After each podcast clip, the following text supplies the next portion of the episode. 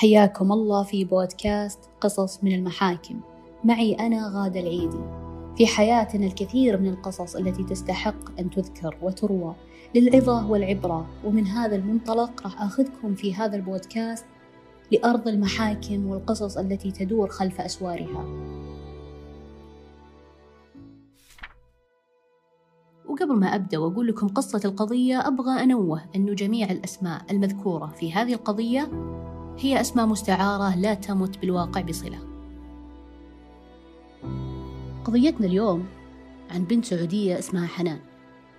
حنان متزوجة صار لها 12 سنة من رجل اسمه عبدالله، وعندها بنتين منه. عمرها ما بين 28 و29، وكانت اجتماعية جدا وتحب بيتها وبناتها وتحب زوجها، لكن زوجها فيه عيب كريه جدا اللي هو البخل. بخيل فوق ما تتصورون، لدرجة إنه ما ينفق ولا يقضي للبيت إلا من لوين لوين. حنان وعبد الله بينهم توافق كبير، لكن هالعيب بدأ ينفر حنان منه. صارت تشوف عيوب حياتها الزوجية وعيوب زوجها، وكيف إن بناتها ناقصتهم أشياء كثير وما هو بعايشين زي الناس، خاصة إن بناتها بعمر حساس وأغراضهم كثيرة تتطلب مصاريف مدارس وأكل وملابس ومشاوير وغيره.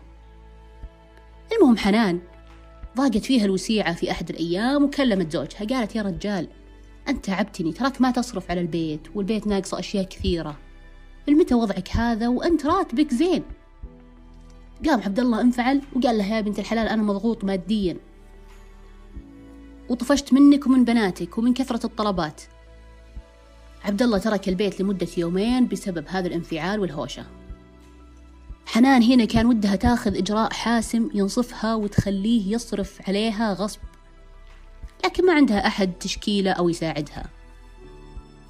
أهل حنان ناس على قدهم وما عندهم قدرة يصرفون عليها ولا على البنات، وبنفس الوقت مستحية أنها تكشف أسرار بيتها للناس، وانتم عارفين انه اكثر شيء يكسر الانسان الحاجه وانه يطلب الناس. حنان حاولت تتوظف وما لقت وظيفه. في احد الايام اجتمعت حنان مع صديقاتها وسواليف تجر سوالف، لين جتها واحده من صديقاتها اسمها ريم. ريم هذه تعتبر القريبه من حنان، يعني صديقتها الصدوقه. قالت ليه ما انت معانا ووجهك زعلان، ما هي بعادتك هاديه وراكده وما انت مبسوطه بالجمعه. حنان فضفضت الريم وقالت هالزوج تعبني يا بنت الحلال، مقصر بحقنا كثير، وإذا ناقشته وطلبت حقي بالنفقة يترك البيت ويزعل. ريم قالت بس زوجك موظف وأموره تمام، وش فيه بإعاند كذا؟ قالت والله تعبني وماني عارفة من وين أصرف، له يومين تارك البيت ومعاي البنات وقاعدة في البيت، ما معي فلوس ولا شي ياكلونه ولا مصاريف. ريم قالت ليه ما تقدمين على معونة؟ في جمعيات ومنظمات تهتم بحقوق المرأة والنساء اللي مثل حالتك، اللي أزواجهم يعاندون وما ينفقون، وهذه الجمعيات يعطونك فلوس ويساعدونك إنك تحسنين حياتك. حنان قالت بشكل كذا مستغرب ومتعجبة، قالت ويني ما سمعت عنهم، معقولة في جمعيات يعطون فلوس كذا البنات؟ قالت ريم إيه يعطون فلوس كاش على حسب حالتك، لكن عندهم شروط بسيطة كذا، فلازم تتواصلين معاهم بشكل مباشر وانتبهي تعلمين أحد من أهلك أو زوجك يعرف عشان ما يخرب عليك. حنان من سمعت كلمة إنهم يعطون فلوس ويحسنون حياتها وهي غرقانة بالأحلام، ردت لها الروح، حياتها قالت خلاص بتتغير 180 درجة. قالت بلهفة طيب خلاص أعطيني رقمهم تكفين بكلمهم بكرة وخلاص، أوعدك إني أنا ما أعلم زوجي ولا أحد من أهلي. أخذت الرقم من ريم ومن ثاني يوم كلمتهم، قالت السلام عليكم أنا حنان وهذا وضعي، وصديقتي رشحتكم لي إنه أنتم جمعية تساعدون النساء وتوقفون مع حقوقهم، وأنا حقي ضايع من زوجي، لا ينفق وإذا ناقشته في النفقة يترك البيت ويمشي، والحين أنا بحاجة المبلغ عشان أصرف على نفسي وعلى عيالي. ردت عليها واحدة بكل رسمية اسمها أسماء وقالت لها مرحبا أنا أسماء من جمعية كذا وكذا، ورحبت فيها بكل حرارة وقالت ولا يهمك حبيبتي، إحنا هنا عشان البنات اللي مثل حالتك، أعطينا بياناتك وعنوانك ولازم نتقابل بمكان عام عشان نعطيك الفلوس، لأنه للحين ما توفر عندنا حسابات بنكية. حنان تعجبت واستغربت، قالت وش هالجمعية اللي ما عندهم حساب بنكي، بيبونها تيجي المكان عام. فقعدت تتساءل ليش ما يبونها تيجي لجمعيتهم. ردت عليها حنان قالت ممكن تعطيني لوكيشن الجمعية طيب عشان أجي أحسن. قالت لها أسماء لا والله الجمعية نسوي لها ترميم الحين، عشان كذا احنا ناخذ بيانات المستفيدة إلكترونيا والفلوس نسلمها كاش. قالت حنان خلاص بكرة أشوفكم بالمطعم الفلاني، واتفقوا يروحون للمطعم الصبح وتاخذ منهم الفلوس. يوم أصبحت حنان توجهت مباشرة للمطعم وكلها حماس إنه أخيراً تجيها فلوس باردة مبردة وهي قاعدة بدون ما تطلب فلان أو تتدين من أهلها ولا أحد يمن عليها. يوم دخلت للمطعم جتها أسماء، عرفت بنفسها قالت أنا أسماء اللي كلمتك وتفضلي هذا مبلغ إن شاء الله إنه راح يكفي حاجتك ويريحك، وقالت اسمعيني احنا لازم نتواصل معك عشان نحسن وضعك بشكل أكبر مع زوجك، ولازم التواصل يكون مستمر، بس المهم انك ما تعلمين أحد خاصة زوجك، ما أبغاه يحس. قالت له شلون تحسنون وضعي؟ أخاف زوجي يشك من طلعاتي ودخلاتي الكثيرة. قالت لها أسماء ولا يهمك حاسبين حساب هالحالات. قامت أسماء طلعت من جيبها كذا جوال وفي شريحة، قالت خذي هذا جوال في شريحة بنتصل عليك مباشرة، وأهم شيء إن زوجك ما يشوفك. أسماء كان كل همها إنها تاخذ قناعة حنان وتعطيها الأمان عشان تبدأ ترتاح بالتعامل معاها. فحنان كل همها إنها تاخذ فلوس وتمشي وتقضي البيت وتأكل بناتها وتصرف على نفسها. أخذت منهم الجوال ورجعت بيتها بعد ما تقضت للبيت ومعاها أكياس واجدة، إلا ودخلت البيت ولقت عبدالله زوجها في البيت. قال لها وين كنتي؟ ومن وين هالمقاضي ما شاء الله؟ توظفتي من وراي؟ قالت لا رحت أتسلف في فلوس من صديقتي بما أنك مقصر، وتهاوشوا على هالسلف. وهنا زاد كره حنان الحياة الزوجية، ومن الغضب راحت اتصلت على أسماء تشتكي وتفضفض. قالت اسمعوني أنا طفشت من هالرجال وأبي أتركه وأبيكم تساعدوني، لكن ما عندي مكان أروح له أنا وبناتي وأخاف يأخذهم مني. طبعا حنان كانت تفضفض لا أكثر ولا أقل، يعني ما كانت جادة في هذه الرغبة، لكن أسماء فوراً استغلت الموقف وقالت أبشري الحل عندنا، وإحنا نبي نحسن حياتك وبناتك يكونون معاك، فوش رايك نسفرك برا السعودية؟ هنا خيم الصمت على حنان لمدة 4 دقائق، واستغربت قالت وين تسفروني وشلون وليه؟ أسماء قالت أنت أم البنات وزوجك بخيل وش تبغين فيه؟ ما تبغين بناتك يعيشون بمكان أفضل وحياة كريمة ونمشي لك راتب وانت في البيت؟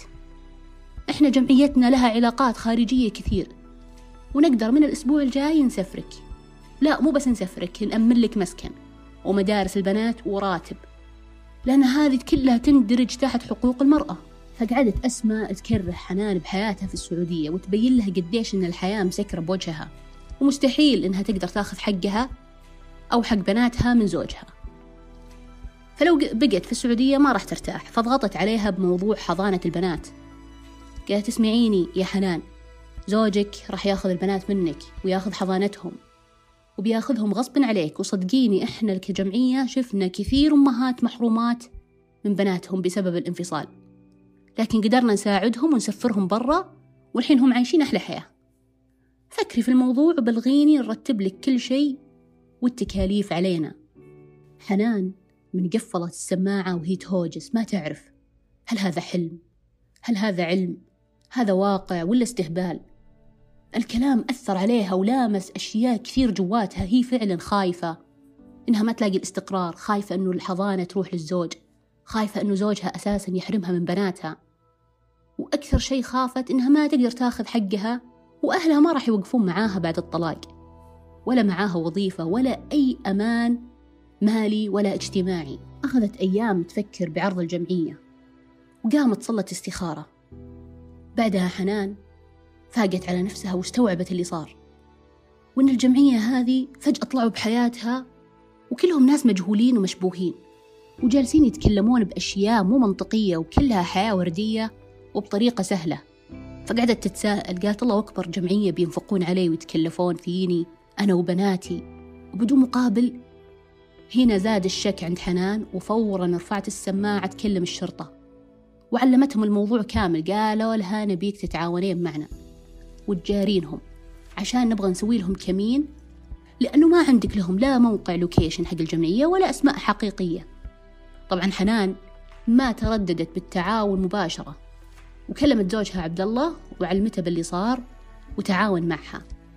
عبدالله بعد ما أخذ الموضوع من حنان حس بالقهر والغبنة على تقصيره اللي واصل المرحلة أنه يترك زوجته تلجأ لجهات غير رسمية، وممكن هالجهات تكون خطيرة.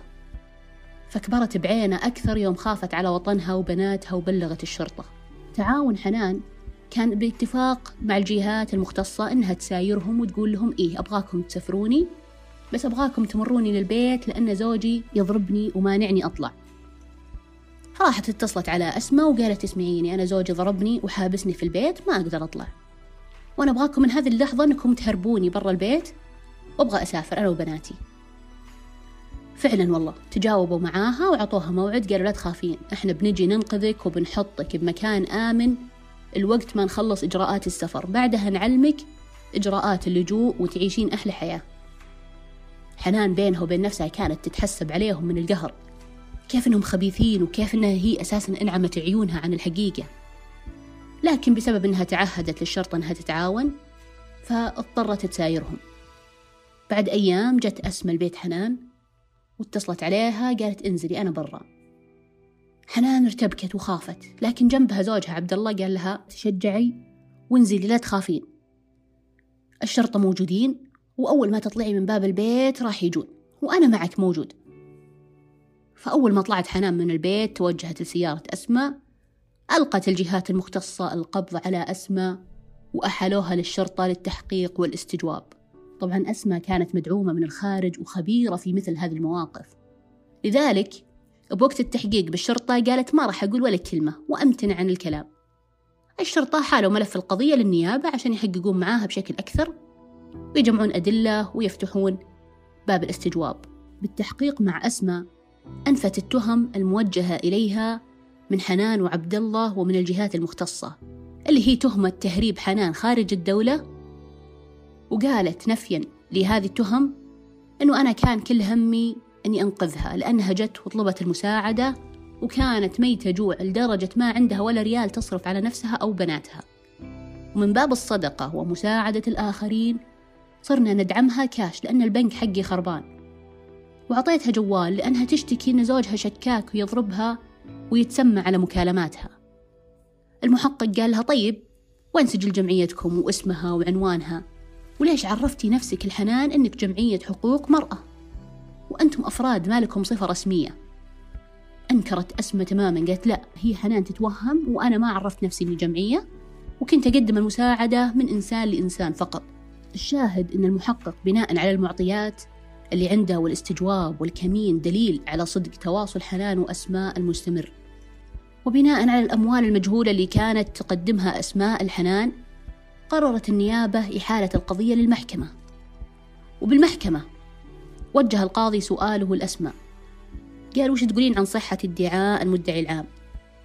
قالت لا صحة لأقواله والاتهامات غير صحيحة، وجاوبت أسماء نفس ما جاوبت بالنيابة إنه هدفها نبيل وإنساني وهي تدعم حقوق المرأة وما كان عندها أي هدف لتهريب أو تحريض حنان ولا أي شيء، وبالعكس قالت أنا وقفتي معاها كان إنقاذ لحياتها اللي هي أساسا تتشكى منها. القاضي لما رجع للائحة الاتهام وجد أن لا يوجد دليل على رسائل التحريض والتغرير بحنان، لكنه وجد إقرار من حنان بأنها كانت تعطيها مساعدات بشكل غير رسمي وأنها ناوية تحط لها سكن غير بيت زوجها وتساعدها على الانفصال. فهنا قرر القاضي بناء على معطيات القضية، قال ثبت أن المدعى عليها اللي هي أسماء قامت بتخبيب حنان على زوجها وهدم علاقتها الزوجية وتحريضها على الهرب من السعودية ووطنها ومنزلها، وبناء عليه قررت تعزيرها بالسجن لمدة 12 شهر ومنع أسماء من السفر لمدة 2 سنين بعد تنفيذ محكوميتها. العبرة من القضية أشباه حنان في المجتمع كثير بيننا، تلاقون أزواجهم ما ينفقون إما لبخل أو عناد أو تقصير، ويتأثرون من كلام المحرضين اللي يبون يهدمون بيوتهم. حنان استوعبت باللحظات الأخيرة خطورة الحدث وتداركته بجهود الدولة ورحمتهم وتعاونهم معاها. فلازم تعرفون أنه حق حنان وبناتها من النفقة كان بيجيها بشكل عاجل وإلكتروني كنفقة عاجلة من الدولة، كونه حق شرعي قبل أن يكون قانوني، بس لو إنها لجأت للطرق القانونية والمشروعة. لذلك لا تسمعون لكلام المحبطين اللي يقولوا لكم إن حقك بيطول، مالك حق، بيماطلون بحقك أو حقك ضايع. وعيك بحقوقك يعجل بالحصول عليها. ومهما واجهت ناس يدعون إنهم تابعين لحقوق المرأة أو إنهم يخافون على حقوقك، تأكد إن حقوقك مكفولة في دولتك، وما في أحد راح يخاف عليك ويحرص عليها كثر وطنك. المغرضين بيجونك بلباس عشان يستغلون نقاط ضعفك. أسماء جت الحنان من باب هي عارفة إنها بحاجة لشخص ينقذها من زوجها، بينما هذه كلها موفرتها الدولة وموفرتها حقوقها شرعا وقانونا. وبالختام، الحمد لله على قوة القانون.